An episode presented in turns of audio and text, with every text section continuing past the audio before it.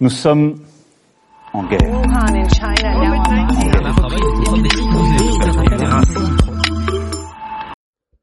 Bienvenue dans ce cinquième épisode de Postcast. Aujourd'hui, nous parlons avec David Béchu, responsable de l'école des achats et du développement des compétences chez Renault. Il nous parlera de son parcours, du métier d'acheteur, ou encore de sujets comme la marche forcée vers la voiture électrique ou la gestion de la crise Covid et du conflit en Ukraine. Bonne écoute à tous. Euh, donc pour euh, pour commencer, euh, si vous pouvez vous, vous introduire et nous décrire euh, votre parcours et fonction euh, au sein du groupe Renault-Nissan, ou je sais pas du coup si c'est APO du coup. Ben, je vais je vais commencer par me présenter. Donc vous êtes à l'EM Lyon, moi aussi j'ai fait l'EM Lyon. Enfin j'ai fait un petit j'ai fait un cursus à l'EM Lyon. J'ai fait le PGM. Sinon moi ça fait ça fait maintenant presque 20 ans que je suis chez Renault et à la direction des achats. Donc j'ai commencé, enfin j'ai, commencé ma carrière à l'extérieur, mais j'ai tout de suite, euh, je suis tout de suite arrivé aux achats chez Renault.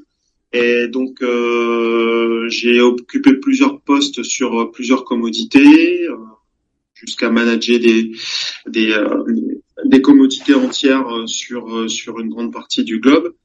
Je vous expliquerai après un petit peu peut-être la la, la, la, la répartition, enfin la façon dont on en répartit. Et euh, depuis euh, depuis janvier de cette année, maintenant, je suis plus sur euh, la partie développement des compétences et, et, déploiement du plan de formation pour justement aider nos, nos équipes à, à pouvoir affronter ce qu'on doit affronter. Voilà. Donc en gros, pour expliquer, quand j'étais encore opérationnel jusqu'à la fin de l'année, moi j'avais un périmètre sur une commodité et on, on avait cinq régions euh, les achats sont organisés en cinq régions, donc oui, on parle bien d'APO, même si moi je fais, je suis salarié Renault, mais je fais partie de la direction Convergée Alliance euh, sur les achats, la direction des achats Convergés Alliance. Euh, donc euh, j'achète indépendamment euh, pour Renault et pour Nissan, suivant mon périmètre et suivant ma, ma, ma, ma responsabilité géographique. Donc on avait à l'époque bah, jusqu'à cette année en fait cinq régions. Donc moi la dernière communauté que j'ai eue c'était la fonction câblage moi, je m'occupais de l'Europe élargie, donc on va dire c'est c'est une Europe et, c'est ce qu'on appelle Europe élargie, c'est vraiment une, région euh, alliance, c'est-à-dire que c'est c'est tous les pays euh, du nord de l'Europe jusqu'à l'Afrique du Sud, jusqu'à la Russie. C'est pas vraiment l'Europe, hein, c'est l'Europe, le Maghreb, donc euh, plus plus l'Afrique du Sud, puisque Nissan a des usines en Afrique du Sud. C'est aussi l'Europe de l'Ouest, l'Europe de l'Est, et y compris la Turquie et euh, ça s'arrêtait à la Russie. J'avais un collègue en Russie, j'ai un collègue en Asie, un collègue aux États-Unis et un collègue en Amérique du Sud. nous, à nous cinq, on couvrait l'ensemble de la, de la commodité câblage. Et cette organisation-là, elle existe sur toutes les commodités, enfin sur toutes les familles de pièces qu'on peut avoir sur euh, sur un véhicule. Et quand je dis j'avais, c'était c'est vrai que depuis euh, depuis février-mars euh, et le conflit en Ukraine et le fait que Renault ait dû céder ses euh, nos assets euh, en Russie, bah, la région de, Russie de facto euh, n'existe plus aujourd'hui. Hein. Ok. Et pour pour donner une ordre de grandeur, est-ce que vous pouvez décrire l'organisation des achats dans l'APO, savoir le, montant des dépenses, le nombre d'acheteurs, les principales familles d'achats et autres spécificités qui. Oh, bah, les, les, les, les, principales familles d'achats, c'est alors c'est c'est vraiment c'est vraiment l'ensemble. On va on va avoir vraiment on a on a on a les commodités qui vont être vraiment sur pièce, hein, donc on appelle BOP, euh, Bottle Part, ou, POE, un pièce ouvrée à l'extérieur. Donc là, on va retrouver euh, six grandes fonctions. On va trouver la partie euh, powertrain, version thermique, euh, la partie plateforme châssis, la partie matériel et body. Donc body, ça va être tout ce qui va être autour de la voiture, la caisse, euh, mais aussi on va, aussi, on va retrouver une autre commodité qui s'appelle Upper Body, où on va retrouver tout ce qui va être à l'intérieur de la voiture, donc c'est-à-dire les, les, habillages intérieurs, les planches de bord, etc.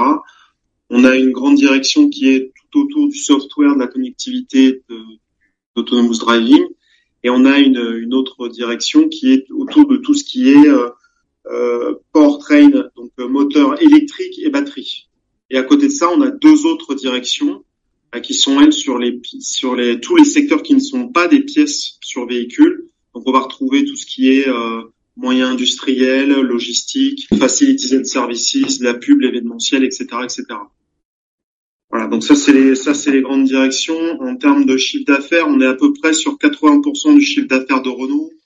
Et euh, est-ce que vous pouvez décrire la structuration et les différentes fonctions d'un acheteur dans le dans le groupe? Euh, Un acheteur, euh,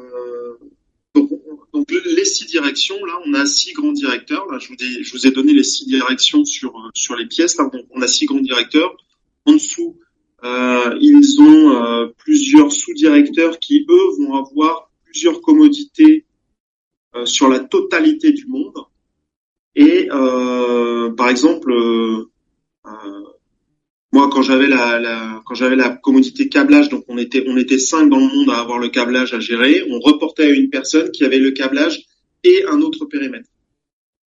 Donc il y avait euh, de l'autre côté cinq euh, cinq managers, cinq senior managers pour gérer euh, une autre commodité.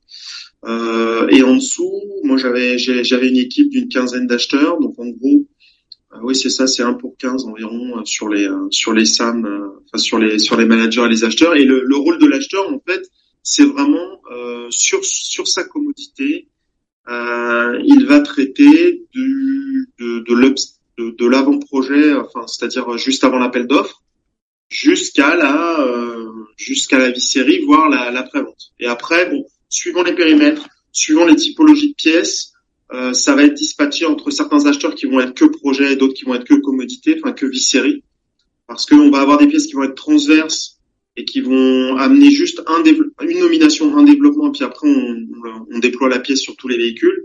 Et certaines, toutes les pièces plateformes, un peu c'est un peu ça. Puis après on a les pièces qui sont plus euh, spécifiques à chaque caisse, euh, où là on va être plus sur des, des, des acheteurs qui vont être dédiés sur leur véhicule. Je pense par exemple à l'éclairage L'éclairage sont des pièces ultra euh, ultra spécifiques à chaque véhicule euh, et qui va être en plus euh, amené à être changé parce que quand on fait des facelifts, ben l'éclairage en général il est touché, hein, les phares avant, les phares arrière.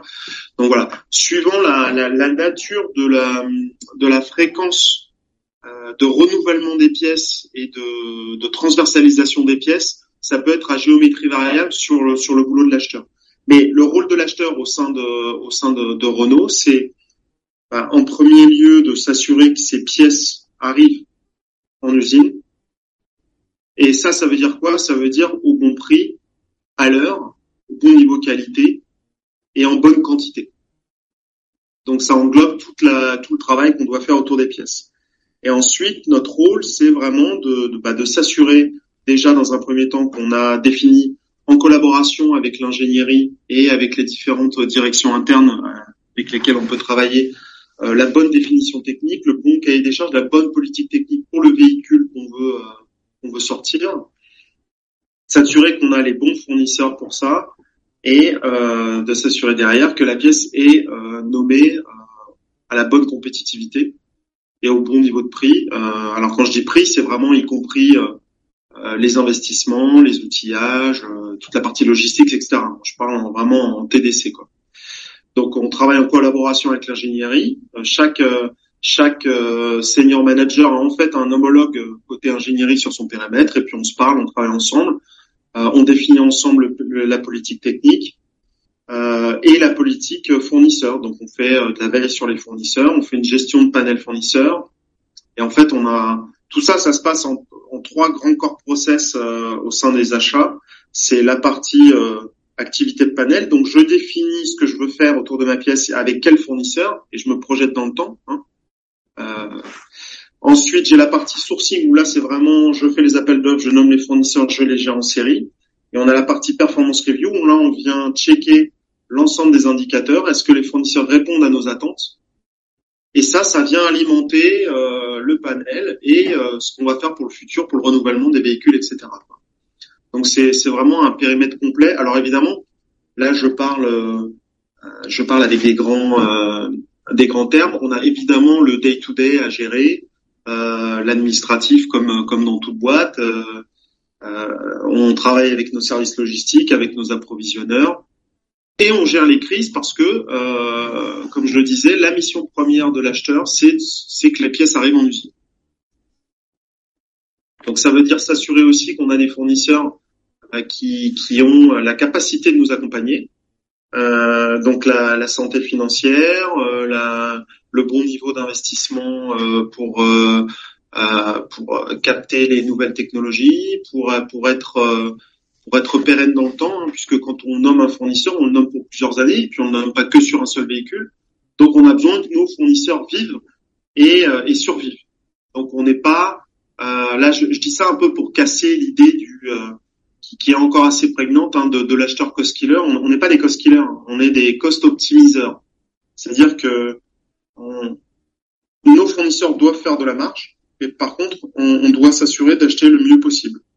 Mais on est là aussi pour qu'ils soient euh, suffisamment pérennes pour pouvoir euh, bah, résister, notamment à toutes les crises qu'on a pu subir depuis euh, depuis plusieurs années. Puisqu'un fournisseur défaillant, ça veut dire plus de pièces dans les usines, et au final, ça veut dire plus de véhicules et donc plus de chiffre d'affaires. Hein, bah, du coup, vous avez un peu répondu à une, une des choses qui m'intéressait beaucoup, c'était à savoir tout simplement ce qui se passe dans le pôle achat, dans le groupe APO, comment le Covid, à savoir comment on peut ne pas avoir une mentalité de, de cost killer dans ces dans ces temps-là Ah mais on, on l'a pas hors, hors, du Covid, on, on l'a pas quoi. Euh, enfin, je veux dire, c'est le, le, fait qu'on soit Covid ou pas Covid, euh, ça, ça ne change rien. On a besoin que, on a besoin que tout le monde survive. Voilà en fait. Hein. Si on va dans le, c'est-à-dire que et c'est aussi ce qu'on a vécu en, dans la crise économique, euh, la crise des subprimes en 2008-2009. Hein, euh, tous les tous les fournisseurs sont tombés les uns après les autres et on a été là pour les soutenir. Euh, D'ailleurs, euh, en partenariat, enfin en partenariat, on va pas dire ça, plutôt euh, en entente et en concertation, on va dire plutôt avec les autres constructeurs, euh, pour s'assurer que notre base fournisseur ne, ne, ne, meurt pas, parce que si notre base fournisseur elle meurt derrière, encore une fois, hein, on ne fabrique pas les pièces, on les fait fabriquer. Hein. donc ça veut dire qu'il faut s'assurer que les fournisseurs et nous on puisse résister à tout ce qui nous à tout ce qui nous, nous arrive en termes en termes économiques euh, tout en s'assurant qu'on euh, qu'on ait la meilleure compétitivité. C'est vrai que, en fait, il y a eu plusieurs phases. Hein. Si on prend le Covid, la phase du Covid, ça a été surtout comment on fait pour s'assurer que les pièces arrivent. Donc, on a eu beaucoup de euh, entre tous les shutdowns qu'on a pu avoir dans le monde, euh, tous les lockdowns qu'on a pu avoir dans le monde, qui n'étaient pas forcément concertés, en plus suivant les pays. Euh, les niveaux de, de, les niveaux de dureté des lockdowns n'étaient pas les mêmes dans, dans, certains pays. Et pour autant, il fallait que euh, on se synchronise pour que quand on ouvre nos usines, nous, dès qu'on pouvait les rouvrir, on ait les pièces en stock pour pouvoir fabriquer les voitures. Parce que euh, ben, ramener du chômage partiel 2000 personnes, si c'est pour qu'ils attendent devant la ligne alors que la ligne avance pas parce qu'il n'y a pas de pièces, on perd encore plus d'argent. Donc ça a été toute une toute une, une activité de concertation euh, et là, en parallèle, donc on avait nos usines qui communiquaient avec tous les fournisseurs. Voilà, c'est ça mon plan de démarrage. Je vais redémarrer à telle date, etc. Pendant deux semaines, etc. Et nous, on s'assurait en amont que nos fournisseurs faisaient la même chose avec leurs propres fournisseurs pour que les pièces soient bien fabriquées et qu'elles arrivent bien dans les stocks en usine Renault euh, en, temps et en heure.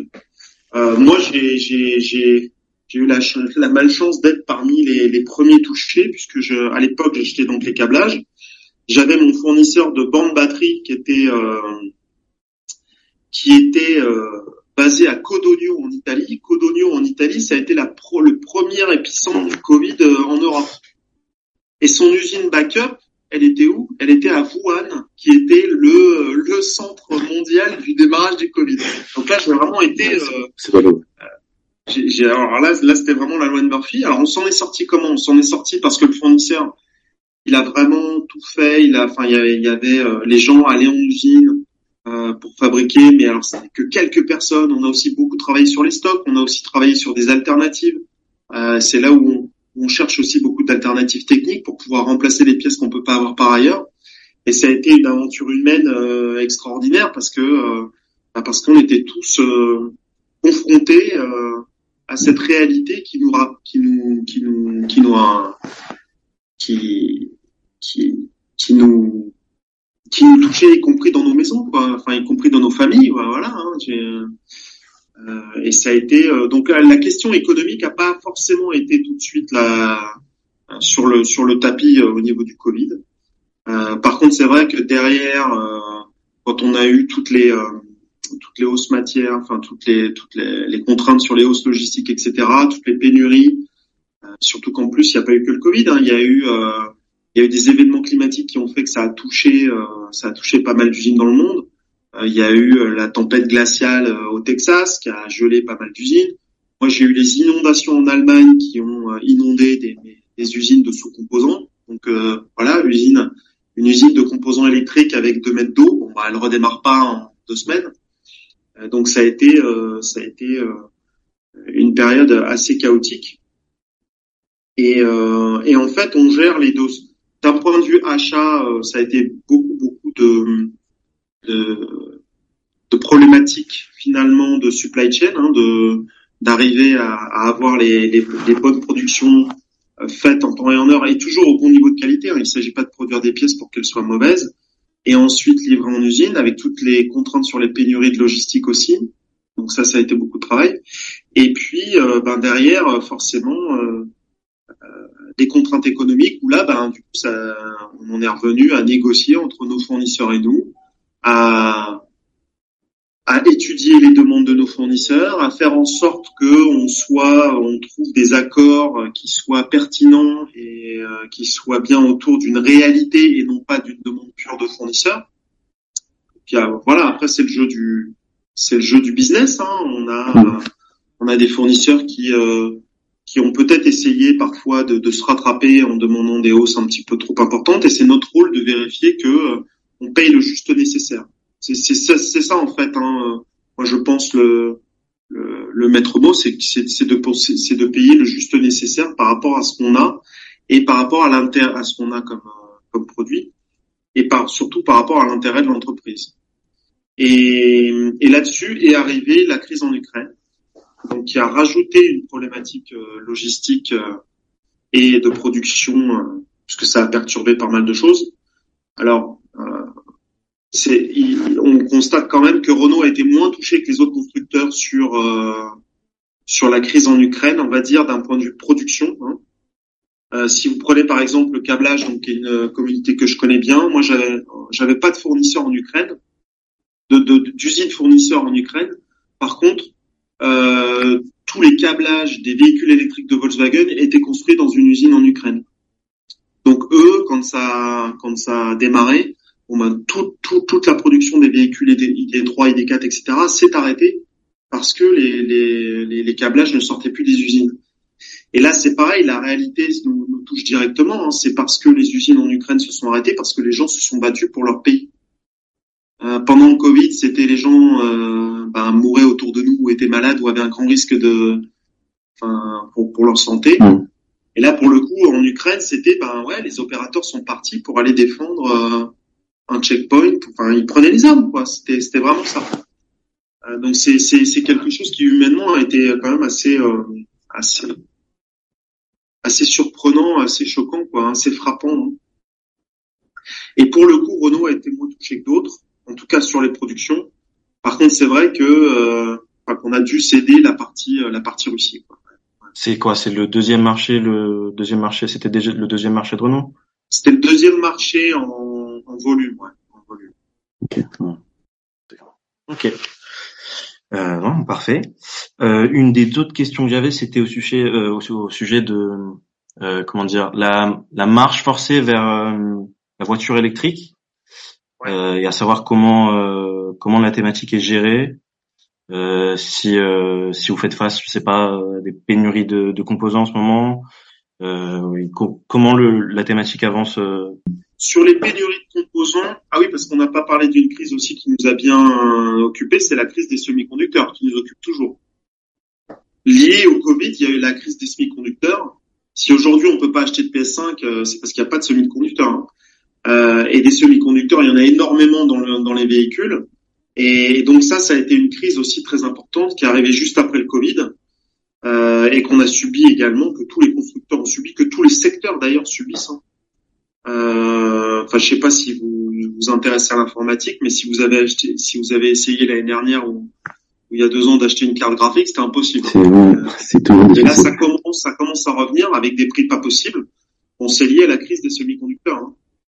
Euh, et donc en fait, en fait, il y a deux, il y a deux aspects. Hein. Les, les, pénuries ne sont pas liées à la marche forcée vers l'électrique. C'est vraiment deux choses différentes. La marche forcée vers l'électrique, c'est bon voilà, c'est un, c'est un événement. Euh, européen mondial qui euh, qui est euh, on va dire indépendant de tout ce qu'on peut tout ce qu'on peut subir par ailleurs. Quand je dis que tout ce qu'on peut subir par ailleurs, c'est Covid, semi-conducteurs, crise logistique, crise matière et, euh, et crise climatique et, guerre en Ukraine dans toutes les crises, on peut, on peut ne pas oublier aussi le, le porte-container qui s'est mis en travers dans le canal de Suez. Hein. Ça, ça a perturbé toutes nos chaînes logistiques. Quand je vous dis au début, euh, l'important c'est que nos usines reçoivent les pièces, ben voilà, ça aussi, ça a été assez perturbant. Alors sur les sur les pénuries de composants, ben, comment ça comment ça marche euh, Ben chaque chaque chaque équipe gère ses gère ses chez fournisseurs, s'assure que les fournisseurs qu'on appelle de rang N, c'est-à-dire les fournisseurs de nos fournisseurs, hein, toute la chaîne de production, la chaîne, la chaîne de valeur en verticale, est bien elle aussi euh, à même de répondre. Et on a une cellule euh, globale qui intègre plusieurs fonctions des achats, de la supply chain, de l'ingénierie, de la qualité, qui vient, euh, qui vient, on va dire, piloter tout ça pour faire en sorte que quand on a une pénurie de composants, les allocations soient faites de bonne manière pour pouvoir livrer les bonnes usines sur les bons véhicules. Et on peut voir des exemples. Hein. On a, on a par exemple PSA là qui ressort la 3008, je crois, avec les anciens phares, parce que les nouveaux n'ont que de composants électroniques, donc ils ont ils ont repris l'ancienne production. Bon bah nous, sur certaines, on, va on va privilégier plus ou moins telle ou telle gamme de véhicules parce que là on a euh, on a un appel d'air sur les ventes et donc il faut les il faut les il faut les booster par rapport à d'autres véhicules où on a moins de ventes où on peut se dire bon bah là on va moins produire et tant pis on a un peu plus d'attente. Donc on fait des allocations de pièces et le, le rôle de l'acheteur c'est de s'assurer que le fournisseur lui produit bien. Euh, voilà donc ça ça c'est sur la partie pénurie. Après sur la partie marche forcée vers l'électrique bon bah là on s'est transformé euh, on va continuer de se transformer. Donc c'est pas uniquement APO là pour le coup, c'est vraiment toute le, tout tout euh, tout Renault à travers déjà le, les la, la, montée en puissance des, des, directions sur sur le sur la partie électrique. Il, y a, il faut aussi gérer finalement la, la descente des de la partie on va dire engine conventionnelle, hein, surtout les parties diesel et quand je parlais de fournisseurs qui devaient euh, continuer à se réinventer, euh, une des problématiques qu'on a à gérer, c'est tous les fournisseurs qui, qui, se sont spécialisés dans le diesel et qui n'ont pas investi dans d'autres, qui ne se sont pas diversifiés. Eux, à terme, euh, ça va être très difficile pour eux de, de pouvoir se de pouvoir se maintenir euh, s'ils ne se sont pas diversifiés. Euh, et c'est aussi de capter d'un autre côté, et donc là on est on est sur l'autre versant, la partie électrique, de capter les bonnes innovations, de capter les bons partenaires euh, qui vont faire en sorte que euh, les batteries qu'on va mettre, les composants qu'on va mettre, les moteurs qu'on va mettre sont les plus performants et peuvent nous donner un avantage concurrentiel sur le marché. Euh, et on voit aujourd'hui tout le marketing qui est fait autour de autour de l'autonomie des véhicules, etc. Donc ça, ça en fait partie. Et c'est pour ça qu'on sort différents niveaux de gamme, hein, parce qu'on voit bien que plus on met de l'autonomie dans un véhicule électrique, plus il est cher. Mais plus il est cher, plus euh, ben, les gens qui ont la possibilité d'y accéder, accéder euh, réduit. Et donc, on, vous voyez, par exemple, la Megane Tech, elle est sortie avec différents niveaux de motorisation et de batterie pour pouvoir permettre au plus grand nombre de pouvoir euh, de pouvoir y accéder. Et à côté de ça, on sort la Quid, qui est un véhicule électrique sur Dacia, qui lui a moins d'autonomie, mais est beaucoup moins cher, et donc peut permettre aussi à une autre frange de la population de pouvoir accéder aux véhicules électriques. Donc c'est c'est une transformation en interne, une adaptation, une connaissance des nouveaux marchés. Euh, et donc pour le pour le pour le boulot de l'acheteur, c'est euh, c'est d'autant plus intéressant que euh, on va on va capter des nouvelles des nouvelles problématiques. Et donc Renault va se transformer puisqu'on on, on, a déjà communiqué sur le fait qu'il y a un projet d'avoir deux entités, une électrique et une une thermique et ce sera euh, ce, sera l'objet d'une communication faite par Lucas de début novembre sur euh, le futur de Renault et du groupe Renault et de sa et de son organisation entre euh, une entité Renault Group et deux entités, une thermique et une électrique.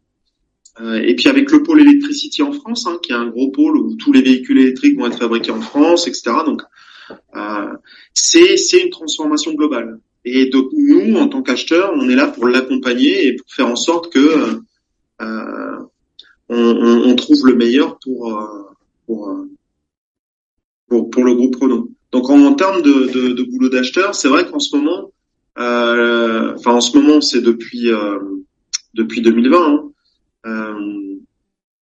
la situation est compliquée, les sujets sont, sont complexes, mais en même temps le boulot il est passionnant parce que euh, parce qu'on traite, euh, on, est amené à traiter des sujets extrêmement divers, à avoir des, des, négociations qui peuvent montrer à très haut niveau, donc avec de l'enjeu, donc avec de l'importance pour le boulot qu'on fait au quotidien. Euh, on a, on, on, est vraiment multicarte. On est amené à discuter avec énormément d'interlocuteurs différents. Euh, on est même amené dans certains cas à, à, discuter avec des autorités publiques pour pouvoir aider à avancer sur certains sujets.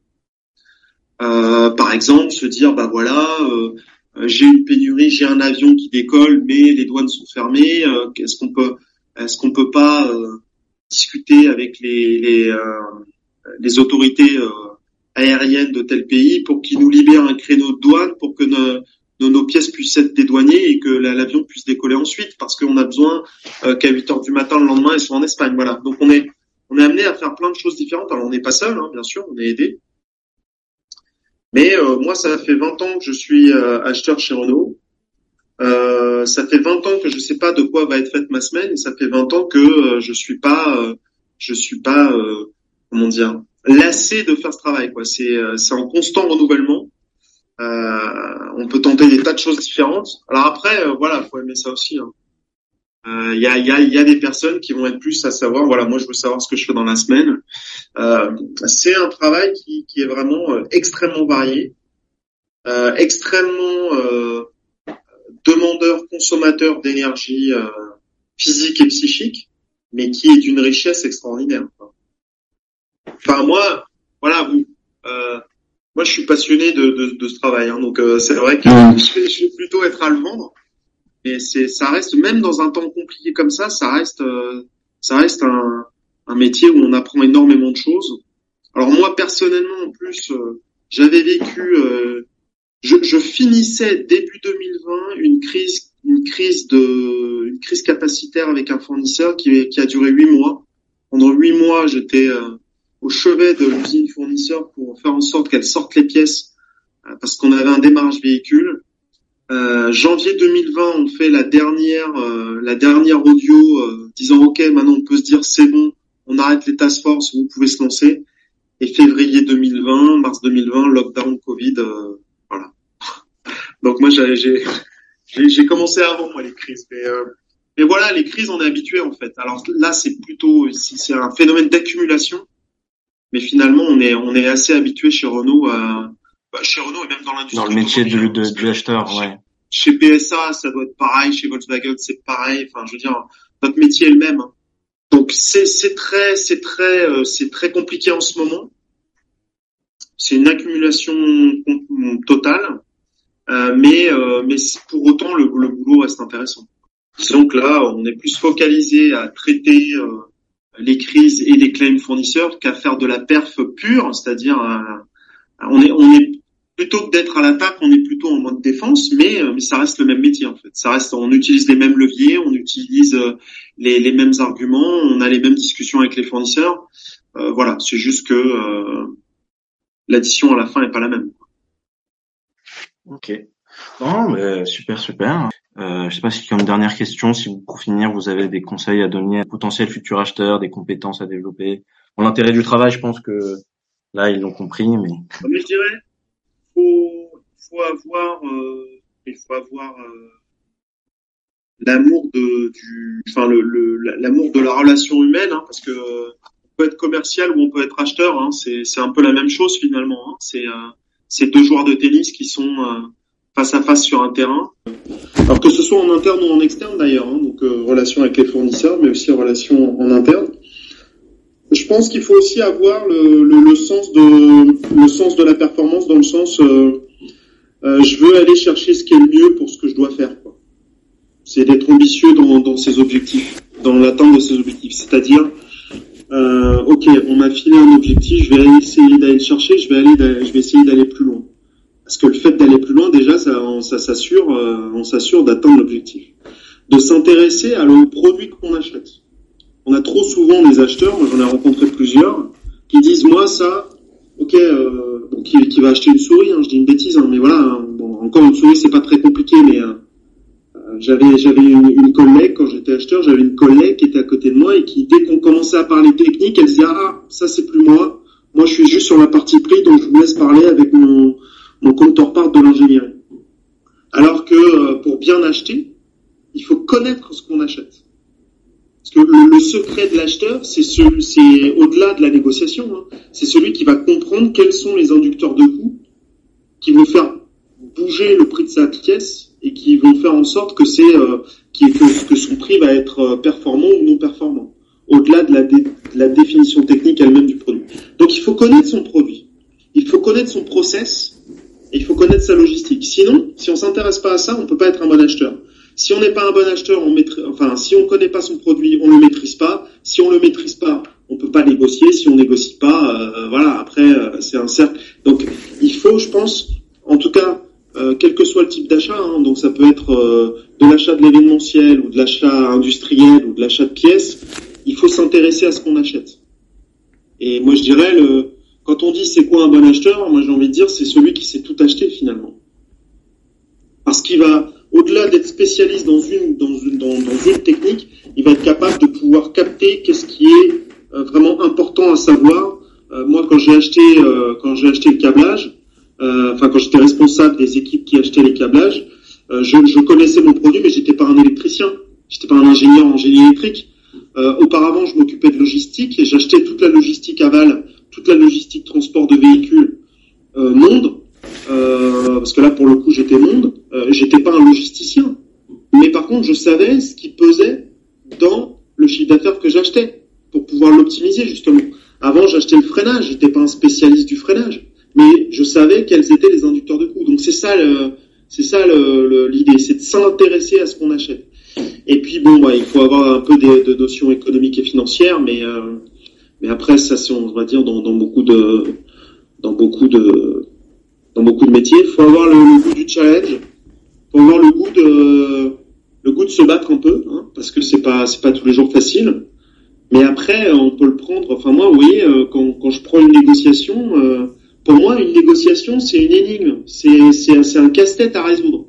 J'ai, j'ai ces, euh, j'ai ces éléments-là devant moi. Je sais que l'adversaire, il a des cartes aussi. Comment je vais faire encore en sorte de, de contrer ces cartes, de poser les miennes et de faire en sorte qu'à la fin on arrive à un deal qui soit euh, favorable pour moi, mais aussi euh, satisfaisant pour lui, parce que euh, on a besoin que, comme on, sur, comme on est sur une relation long terme avec nos fournisseurs, on a, on a très peu de relations one shot, hein, donc on, essaie de faire des, des, des, négociations où les résultats sont satisfaisants pour tout le monde, parce qu'on a besoin euh, qui joue le jeu et qui n'essaye pas de se rattraper sur la prochaine négo. C'est, ça aussi. Et donc finalement, quand moi je prends cet aspect-là, euh, ben je, m'amuse en fait, parce qu'à chaque fois je me dis est-ce que euh, ce que je vais tenter ça va marcher? Tiens, j'ai essayé telle tactique avec tel fournisseur, ça a marché. Ah mais avec lui ça marche pas. Et quand je dis tactique, c'est vraiment de, la négociation pure et dure. Hein. C'est pas de la manipulation ou quoi que ce soit. Hein. C'est vraiment bah, utiliser les, bons arguments. Qu'est-ce qui est et s'intéresser à celui qu'on a en face de soi. Donc voilà, c'est hyper riche et, et c'est vraiment euh, la négociation, c'est vraiment un métier à part entière. C'est un, c'est une discipline. Euh, c'est pas du marchandage. Celui qui sait acheter sa maison ou qui sait acheter sa, sa cuisine, euh, c'est pas forcément un bon acheteur à la base. Il y a, il y a deux mots en anglais, il y en a qu'un en français. Hein. Il y a buying et purchasing. Il y a procurement aussi en anglais. En français, on n'a que acheteur mais c'est c'est marche enfin la négo c'est pas du marchandage. Et la négociation c'est c'est une technique c'est une stratégie c'est du marketing c'est etc et c'est euh, c'est ça qui est extrêmement vivant en fait. Et euh, et surtout euh, euh faut avoir le, le, le, goût d'aller chercher ce qu'on n'arrive pas à aller chercher d'habitude quoi. Voilà c'est ça. Faut pas se faut pas se sentir satisfait. Le, pire pour un acheteur c'est quand il fait une première proposition et que celui qui est en face lui dit ok ça veut dire qu'on se dit mince. Est-ce que j'ai tout de suite tapé juste, ou est-ce que euh, ma demande elle est trop faible et en fait j'aurais pu aller chercher plus. Voilà. Bon, ça c'est pour l'anecdote. Et voilà, le, goût de l'effort, le, le, goût de la négo, le goût du rapport humain et le goût de l'éclectisme hein, parce qu'on on, on doit être, euh, on doit s'intéresser à énormément de, de, de, de disciplines différentes. Euh, et c'est ça qui fait, à mon avis, la, la la, la, richesse et la vivacité de ce, de, de ce poste. Et, et, et, en plus de ça, je dirais, c'est que on a un réel, enfin, on, peut mesurer vraiment l'impact qu'on a sur euh, sur les sur sur les résultats de l'entreprise. Chacun, chaque individu peut directement euh, mesurer sa contribution et ça, c'est ça, c'est aussi plaisant, quoi, de, savoir ce qu'on a. Quand j'ai fait 25 millions de pertes sur une année, je sais qu'il y a 25 millions, c'est les dans les X milliards de mobs qu'on fait dans l'année, bah, il y en a 25 millions, c'est les miens, quoi. Enfin voilà, c'est, c'est un peu gratifiant, quoi. C'est un peu plus facile à déterminer que euh, la personne qui travaille au RH ou au contrôle de gestion, qui a la même contribution, hein, qui va faire un boulot complètement différent, mais qui va avoir une, une, une, une contribution également, mais euh, bah voilà, euh, je, pense que j'ai montré que j'étais convaincu par le métier. Mais c'est euh, ouais, c'est vraiment un super métier. Hein. Moi à la base, j'avais pas prévu de faire ça perso. Euh, j'étais euh, j'étais parti pour devenir commercial et c'est dans les premiers stages et premiers apprentissages que j'ai eu que j'ai vu à quel point euh, la relation humaine, le respect de la relation humaine était drivé par l'acheteur. Dans la notion client-fournisseur. Mm-hmm. Si un client peut être odieux, un fournisseur ne peut pas être odieux. Je parle humainement. Et ça, ça m'a frappé dans ma jeunesse, en fait. Et je me suis dit, mais moi, j'ai envie d'être, j'ai envie qu'il y ait du respect. On est, on est des humains, on est des, on est des professionnels. Euh, on peut ne pas être d'accord, mais pour autant, on doit se respecter les uns les autres. Et donc, je me suis dit, dans ma jeunesse, hein, euh, dans mes premières années, euh, je, je, pourrais mieux porter ça euh, en étant de l'autre côté. Donc, c'est pour ça que j'ai basculé du côté achat. Et j'en suis jamais reparti depuis. Mais on n'est pas loin d'avoir les mêmes euh, les, les, les, mêmes euh, les mêmes attraits que le que le travail de commercial hein, finalement, mais de l'autre côté. Ok. Juste une, une dernière question. Oui, j'ai vu que vous étiez du coup responsable euh, du développement des compétences. Ouais. Et savoir ce que c'était et quelles compétences vous attendez de voir développer par vos acheteurs. En fait, on a défini, on, on, on définit des compétences que nos acheteurs doivent avoir qu'on essaie de faire développer à nos acheteurs euh, pour qu'ils soient euh, performants dans leur, euh, dans leur dans leur travail. Alors ça s'adresse autant à des gens qui vont avoir une formation achat et qui ou une expérience achat et qui vont intégrer les achats, comme à des gens qui en mobilité interne vont venir de l'ingénierie, de la logistique et qui vont démarrer dans les achats. Donc à différents niveaux, on a défini une une, une liste de compétences. Alors en l'occurrence, c'est dans tous les dans tous les départements de Renault, c'est comme ça. Et euh, et elles sont communes avec Nissan, hein, puisque nous on est une direction convergée alliance. Hein. Et donc on va avoir des compétences euh, plutôt euh, autour du bah, la compétence négociation. Donc on a différents niveaux euh, euh qu'on demande à, à, nos, à, nos, à nos acheteurs en termes de connaissances juridiques, parce que pour être pour être acheteur, il faut quand même, il faut quand même avoir un, un fond de, de, de, compétences et de connaissances en, en, en, juridique, en légal, en contrat. Euh, on va avoir des compétences sur euh, sur le sur la gestion de projet. Euh, on a des compétences sur euh, tout ce qui va être autour de la décomposition des prix, de la compréhension technique de, des pièces, etc. Euh, voilà. Donc cette liste aujourd'hui, elle, existe. Moi, j'ai, moi, j'ai pris le poste en début d'année, mais euh, elle est amenée également à évoluer. Et en fonction des compétences à développer, les, les gens se, s'auto-évaluent euh, avec leur manager.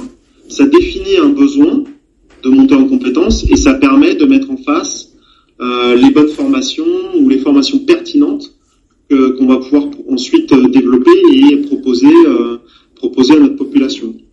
Donc en fait, moi aujourd'hui, je suis plus. Euh, avant, j'étais opérationnel et je contribuais d'une certaine manière. Maintenant, je suis plus là en support des équipes pour essayer de euh, faire en sorte qu'elles soient encore plus performantes et d'amener toute l'expérience que, que j'ai pu euh, que j'ai pu accumuler ces 20 dernières années. Donc voilà, c'est une, une, petite parenthèse. Je pense pas faire ça toute ma vie, mais bon, c'est aussi un boulot qui est hyper intéressant, hyper riche, différent. Euh, donc voilà, on a des critères, donc c'est plus. Euh, alors après, on a du, on a du, on a évidemment tout ce qui est autour de, des, euh, des systèmes d'information euh, spécifiques à Renault, etc. Enfin voilà. Après les, les compétences, c'est plus de, de cet ordre-là. C'est compétences financières aussi. Donc est-ce que tu t'y connais ou pas en finance? Est-ce que tu sais, est-ce que tu sais ou pas définir la santé d'un fournisseur en regardant certains ratios financiers. Bon bah voilà, il y a, celui qui dit je ne sais pas, il y a celui qui dit moi j'étais commissaire au compte avant donc je sais je sais le faire par cœur. Bon bah on va mettre en place on va on va on va mettre en place euh, différents niveaux pour expliquer euh, euh, sur cet aspect-là par exemple, on va pas dire on va pas essayer de les amener à devenir des comptables ou des financiers, mais au moins de pouvoir identifier très rapidement ce qui est important d'identifier pour voir si le fournisseur avec qui on va peut-être travailler un jour, il est solide, il est pas solide, est-ce qu'il est, euh, est-ce qu'il est, euh, est-ce qu'il est, euh, est-ce qu'il est fragile, qui, est son actionnaire? Hein, un exemple tout bête, hein, l'actionnaire d'un fournisseur, ça peut définir complètement la façon dont on va travailler avec. Un, un, une, un, une entreprise qui est détenue par un fonds de pension américain, euh, ça va pas être la même chose qu'un, qu'une entreprise qui est détenue par une famille allemande depuis 40 ans et qui a jamais été en bourse.